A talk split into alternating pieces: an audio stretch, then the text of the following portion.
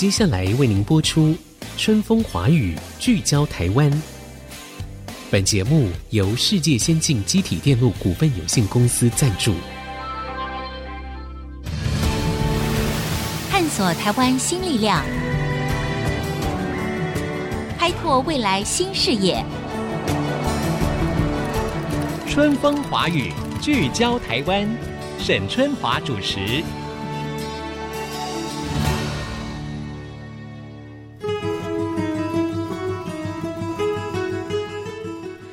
各位听众朋友，大家好，欢迎收听《春风华语》，聚焦台湾，我是陈春华，很高兴呢再度跟大家在空中见面。呃，我们知道台湾呢有许多的船产中小企业哈，向来他们是以灵活。非常有弹性，而且是高品质的做工呢，受到了很多国际大厂的青睐。当然呢，也发展成为厚实台湾产业竞争力的隐形冠军。那今天呢，在节目当中呢，我们要来介绍一间坐落在彰化平原上的金属工厂。他们从船厂代工摇身一变，成为一个家饰精品啊，等于是自创品牌啦。这样子的一个诞生可以说两代的人的这个心血结晶，背后当然是要付出很多的。精力哈跟心血的，但是打造品牌能不能够为台湾的 OEM 的工厂的转型提供哪一些的借鉴跟新的思维呢？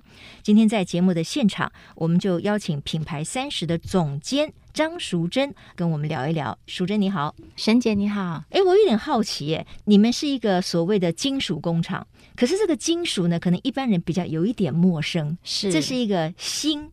一个金字旁，然后再一个辛苦的辛嘛，哈，新工厂，它的特色是什么？那你们产出的产品有哪一些？以锌来说的话，其实的确比较少人特别会去提到这个材质。嗯、那锌其实它在生活上的应用其实蛮多的，从厨具的一些配件，从卫浴的一些配件，到可能工厂，甚至呃一些汽车，尤其像古董车这样的一个配件，嗯、其实我们都有做过。哦，那以这个材质，它在塑形上面。造型的一个表现上面，其实它是很弹性的，而且呢，它可以经过不同的表面处理，呈现不一样的质感。那因为它的制成其实算是比较多元，那我们可以利用制成的一个变化来表现出物品本身不同的样貌。嗯、那对于代工而言的话，它就有很多不同的呈现方法。诶，那大家可能好奇说，为什么他们的这个新创的品牌叫做三十号 Number Thirty？为什么？呃，因为在那个元素符号表里面的第三十位就是锌 Zinc 这个呃元素。那我们希望说，我们可以记住我们品牌的来源是锌的这个材料，嗯、因为是工厂超过四十年在使用的一个材料嘛。嗯。可是呢，我们又希望不要这么明显的去提到它，而是默默的把它。低调的去记得它，嗯、所以我们就取名做三十号。那.当然，它有个好处啦，就是它没有中英文。嗯，所以呢，你在符号上面看到，不管是在国际上，或者是在台湾，在亚洲地区，其实它看起来就是一个 number thirty 的一个样子。嗯嗯，嗯，嗯，OK，好，原来这个三十 就是锌在这个元素排行上面，它的 number 就是三十，所以你们就用这个当做品牌的名称。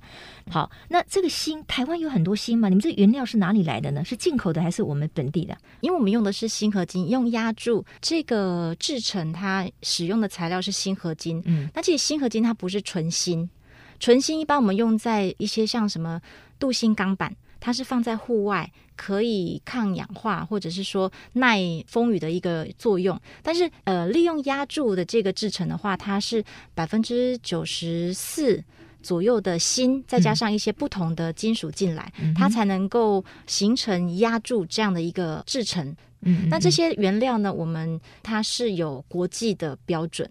成分的标准，那我们是像跟中钢，之前我们也有跟澳洲那边有一些原料的供应商去直接购买原料哦，所以可能是进口的，但是中钢也有提供锌呐、啊。对，有锌合金。对，我们基本上都是，哎，我们都不知道呢，因为它其实是中钢铝业嘛。嗯。可是实际上它是也有提供锌合金这样的材料。那我们大部分其实现在都是跟我们台湾的中钢这边做购买。哦，OK，好。哎，那我们倒是了解了，对锌稍微多知道一些讯息哈。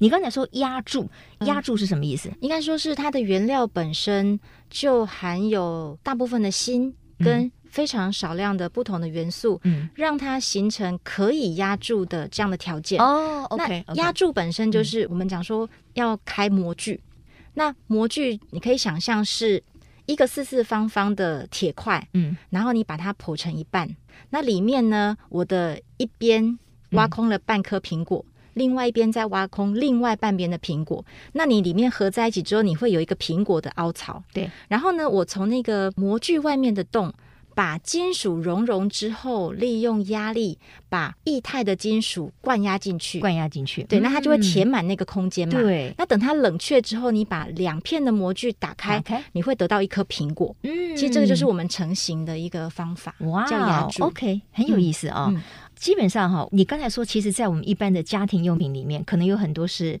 锌。对不对？是，可是我们可能不知道它是心。嗯、像今天呢，这个淑珍啊，总监张淑珍呢，带来了几个他们的家饰，对不对？或者是一个家庭用品。对啊，这个是一个开罐器啊，这是对开瓶器，它是一个啤酒的开瓶器。哦、所以，因为我们这个是 podcast，我们这是广播节目，所以各位听众朋友可能看不到它。其实，在外形上，你完全跟它跟传统的开瓶器没有办法联想在一起。我刚刚以为看是一个非常迷你的小烟灰缸，因为它就是圆圆的，然后中间又。有一个凸起哈，而且旁边这个金属的部分，如果你不告诉我它是锌，我会以为它是不锈钢。其实这一块 哦，这块是不锈钢。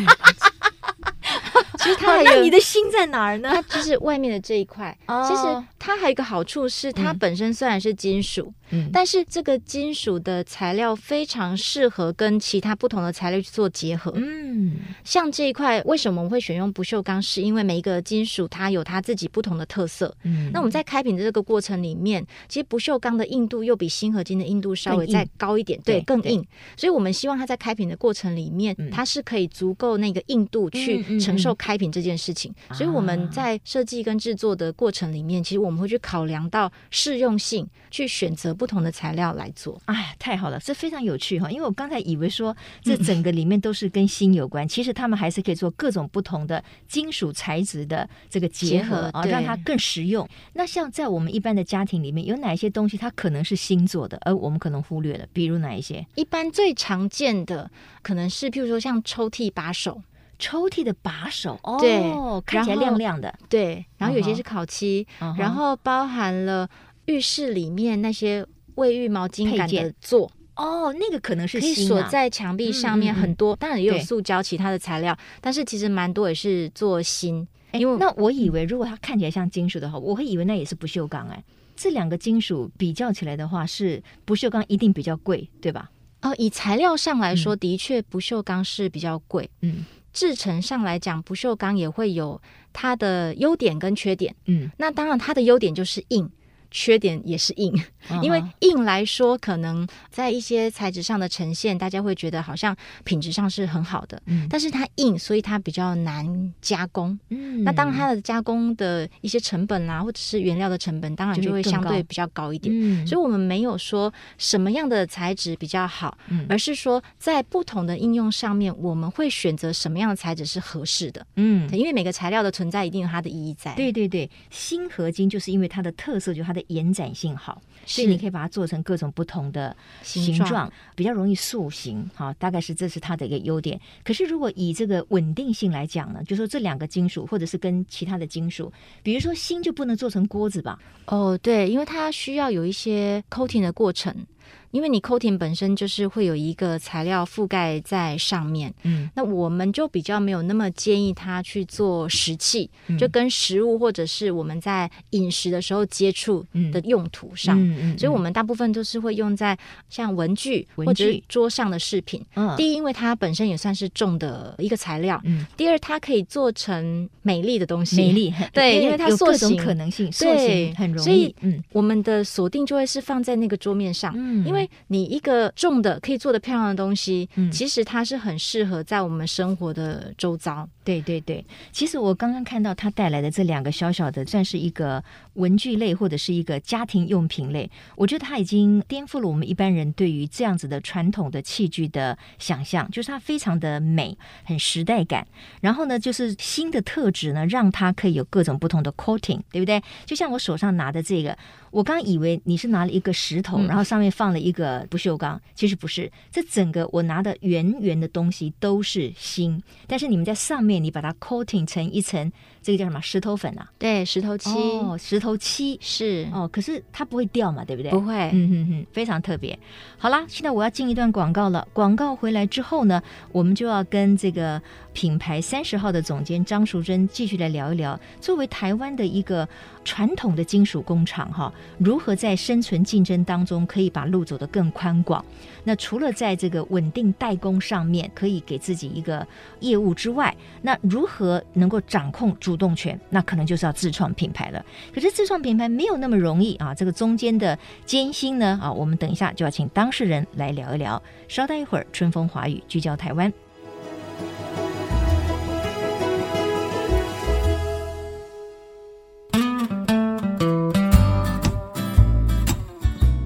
各位听众，欢迎回到春风华语聚焦台湾。好，不晓得各位听众朋友有没有也面临一个问题，就是因为现在我们常常说产业要升级，然后在一个新的科技时代里面，其实很多传产他们也面临了一种新的局面，那都要非常勇敢的面对。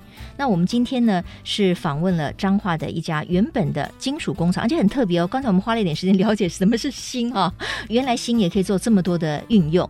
但是呢，如果说 OEM 的订单接得好好的，那干嘛还要再去自创品牌呢？因为要走出自己的品牌，其实没有那么容易的。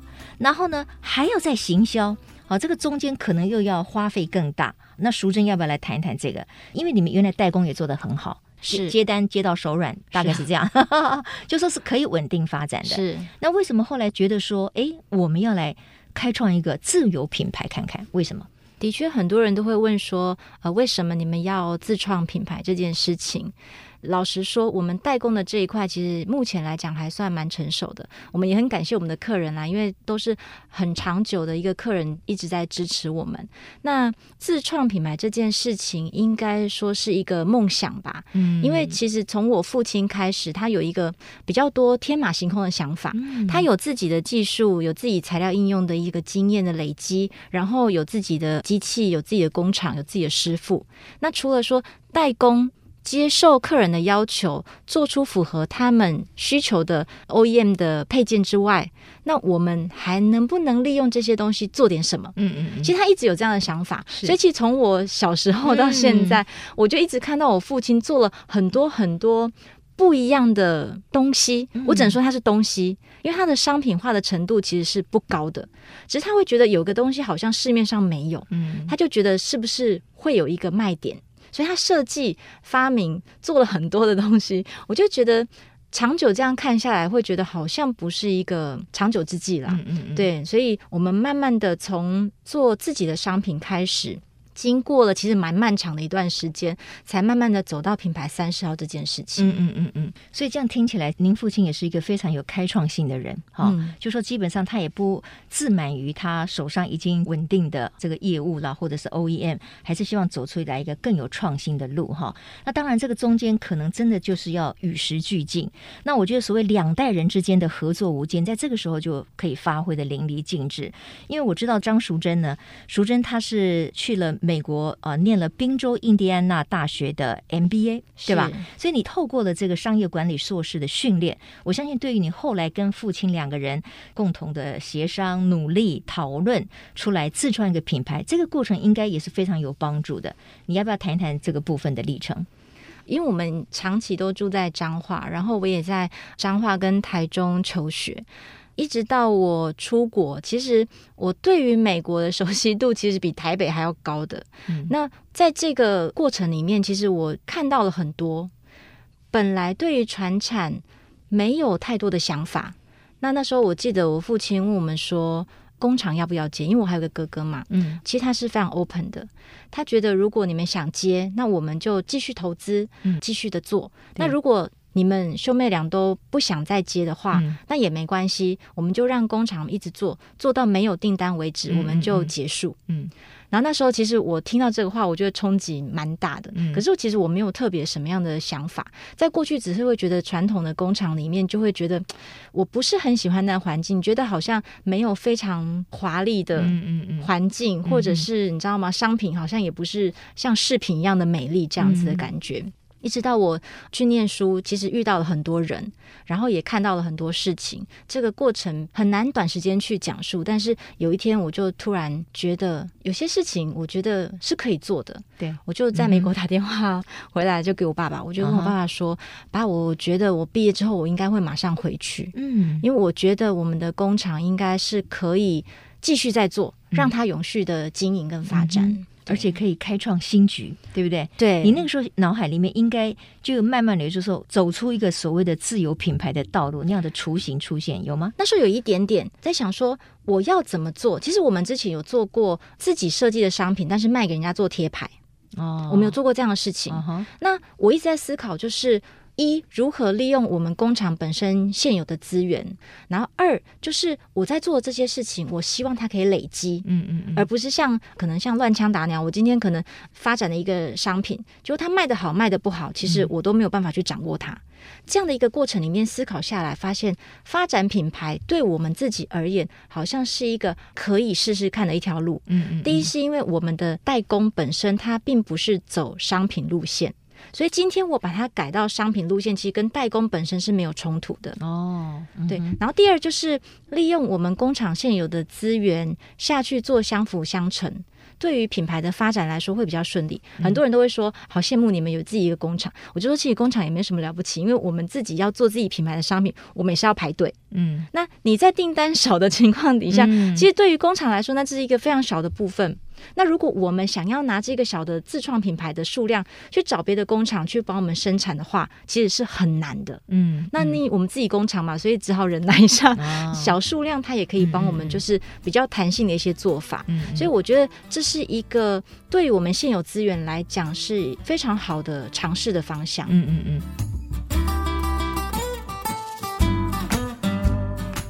那当然了，自创品牌的道路哈不是那么容易哈，这就是为什么其实有很多的国际的大品牌，平常讲他们可能要呃历经很多的岁月年代的淬炼，然后这个背后的工艺或者是投资的金钱，尤其是在行销以及创立那个品牌的信赖度，这个中间是要走一段漫长的路。并不简单。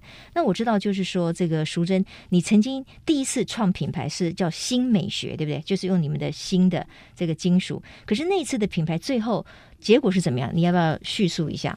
嗯，这算是一个挫折吗？我蛮大的挫折，因为其实。第一次利用我们的材质当做主角去发展品牌，我们也找了设计师的合作，然后我们也透过政府的一些帮助，因为有些可能参展啊、带团啊、行销上面，因为其实我们工厂出身，真的对于这方面是完全不懂的，我们也不知道怎么去做。那我真的很感谢这相关的一些单位，这样的一个活动可以去追随他们。那在这个过程里面，其实。我觉得有很多的问题是我们对于市场的掌握度是不足的，那我们也不太懂得怎么去做商品的企划。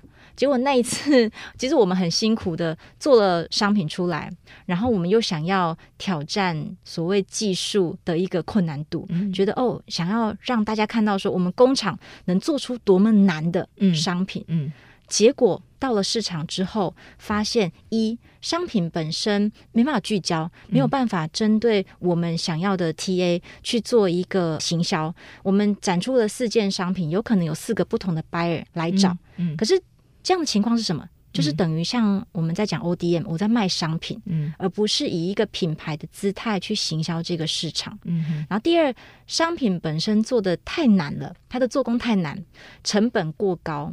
所以价位也要高，是不是？只好价位高，高，因为成本高，你报价就会困难。嗯，那因为你做工难，所以工厂其实它也很难做。嗯，就会变成我们在行销市场的时候，好像投袭下去了，可是你没有办法知道我要往前还是后退。嗯，业务不敢报价，业务怕报了价，第一客人嫌贵，第二如果他要下单了，工厂有可能也做不出来。对对对，所以卡在那个地方，嗯、你知道吗？会觉得很痛苦。然后有一个契机，是我们第一次到了巴黎去参展，嗯、有一个机会，我第一次发现我们的商品自己会觉得好像蛮漂亮的，可是到了那样子的一个环境里面，当所有的品牌、所有的商品都呈现在同一个平台上的时候，嗯、你会发现那些 buyer 走过去的眼睛盯在哪里？嗯，其实你是失望的，因为你会发现我们的商品在那样子的一个环境底下，它还是不够的，它是看不见的。嗯、因为我发现，哇，你知道那次的冲击对我来讲，到现在我还在起鸡皮疙瘩。嗯，因为那个巴黎展算是国际上以家饰来说。地位非常崇高的一个展览，嗯嗯、那我们都会笑说，最有钱的买家都在现场走来走去，因为都是非常高端的一些选品店或者代理商过来看。我就发现，哇，怎么会有这样的一个世界？嗯，嗯，所以那一次之后，我就开始思考着说，我这条路该怎么走下去？嗯，然后那时候其实我有遇到了贵人，嗯，其实他告诉我，如果你想要继续走国际品牌这件事情的话，他建议我。打掉重练，打掉重练。其实这四个字对我来讲非常非常沉重哦，当然很沉重，因为你已经花了很多的心血了，对不对？头已经洗下去了，等于是完全重新来过。你第一次做的时候，一定是满腔热血，把所有的时间、精力，还有你的热忱，全部都投注在上面，那包含了时间跟金钱。嗯嗯嗯。那如果要打掉重练的情况底下，我要怎么打掉？我要怎么重练？嗯、所以这件事情我又思考了，应该有一两年的时间哦。那这是一两年时间，其实我很痛苦，嗯、是因为。新美学要不要继续走？对，如果我不走，难道我这件事情，我品牌经营这件事情先停下来吗？嗯、可是如果我要停下来，我下一步该走去哪里？是。然后后来，其实我觉得也因缘机会，在这条路上，其实真的遇到很多贵人，所以后来朋友介绍了五金行给我们认识。其实我提到他也不是想要广告，只是说、哦、我知道他是就是一个专门协助台湾的船厂在这个更新哈对升级的一个，类似像是一个企业顾问吗？还是什么？呃、算是顾问伙伴的角色。嗯、OK，那其实在这个过程里面，我们花了半年的时间。其实我也不是说哦，就花钱请你来帮我做一个什么样的品牌，嗯嗯、也不是这样的过程。我花了半年的时间去沟通，我到底想做什么。嗯，那因为我们不知道如何把我自己想做的事情转换成。市场上可以理解的样子，或者是方式，所以我们花了那么长的时间去讨论，最后我才决定，好，不然我们再给自己一个机会，再试试看，然后就真的打掉重练了，打掉重练，所以就变成了现在的品牌三十号，对不对？对，对。那这个品牌三十号跟你之前的那个品牌，你最大不同的逻辑跟产品特色在哪里呢？最大不同的逻辑在于，其实新美学是从产品开始。我有了第一个产品，但是因为我要卖这个产品，嗯、所以我必须要给他一个品牌，嗯，那给他一个说法。对，你先有这个东西的啦，所以你就完全都要围绕那个东西。可是你可能发现那个产品并不是市场消费者需要的。对，但是我觉得这有个想法，就是说。品牌跟 logo 这件事情，其实品牌它有一个核心价值的，它有一个可以让人家追随的一个信念。嗯，但是我在做新美学的时候，我可能只是为了行销我的产品，所以我想了一个名字，让别人可以认识我。但是这个名字它可能比较没有太多。内涵跟精神在里面。反观回来，就是我们在做三十号这件事情，其实它是从三十号开始，它是品牌这件事情为出发点。我们重新去思考，如果我想要从三十号这个心开始下去做的话，我能有什么可能性？我能怎么做？然后呢，我要销售到哪里？我要卖给谁？嗯、所以呢，这是一个完全不同的逻辑。一个是从，嗯、因为你有产品了，嗯、所以你不得不给他好多的，你知道吗？加加减减的东西，嗯、最后推到市场。嗯、一个是我针对我自己内部能做的事情，跟市场的需求去做个结合，嗯、我再来开始发展商品。嗯，所以我觉得这个是最不同的两件事情。OK，那当然现在看起来就是说三十号走的还不错，而且你们到国际间也获得了设计奖。是不是？对，我们在德国有获红点奖，嗯，那是产品嘛，就是刚刚提到的开瓶器的这个产品。嗯、那另外我们在日本也用了制程创新去得到了 G Mark，嗯，就是 Good Design 的一个 G Mark 的一个标章。嗯、对，OK，好。那当然，你们虽然自创的品牌，可是在 OEM 的部分还是继续做，对不对？对，因为工厂嘛，你整个的量能，你还是要让它充分发挥。是啊，好，我们今天非常谢谢品牌三十号的总监张淑珍哦，帮我们分享了一下他们从一个传统的金属工厂哈、啊，从一个很棒的 OEM 变成自己有自创品牌的一个心路历程。我觉得刚才淑珍讲到一点很重要，可以提供给很多想要自创品牌的朋友们一个参考，就是往往我们在自创品牌的时候，我们都想要炫技，或者是推出一个别人没有看过的商品，就是先去做了那个商品，但是忽略的可能要先做市场调查，以及你的 TA 到底要放在哪里，还有就是 pricing，就是你的定价，你是要吸引哪一群人，你是要走非常高端的、比较奢侈一点的高价位的单品，还是说是可以改善现在一般人他们的生活的素质，他们的质感也没有那么贵。可是又可以带给他们新的美学视觉的这个享受啊，就是那个 TA 的定位可能要定的比较清楚。那当然，我们也很恭喜这个淑珍一路走来，因为坚持了，结果还是美好的，有自己的品牌，把包括父亲这么多年以来希望你们可以做的各种可能性的这种产品做出来，我觉得应该是很很棒的一件事吧。嗯是，好，我们今天非常谢谢张淑珍，特地从彰化上来，带给了我们这个品牌的故事。谢谢各位的收听，我们下周同一时间春风华语聚焦台湾，空中再会，拜拜。本节目由世界先进机体电路股份有限公司赞助，探索真相，开拓未来。世界先进公司与您一起聚焦台湾。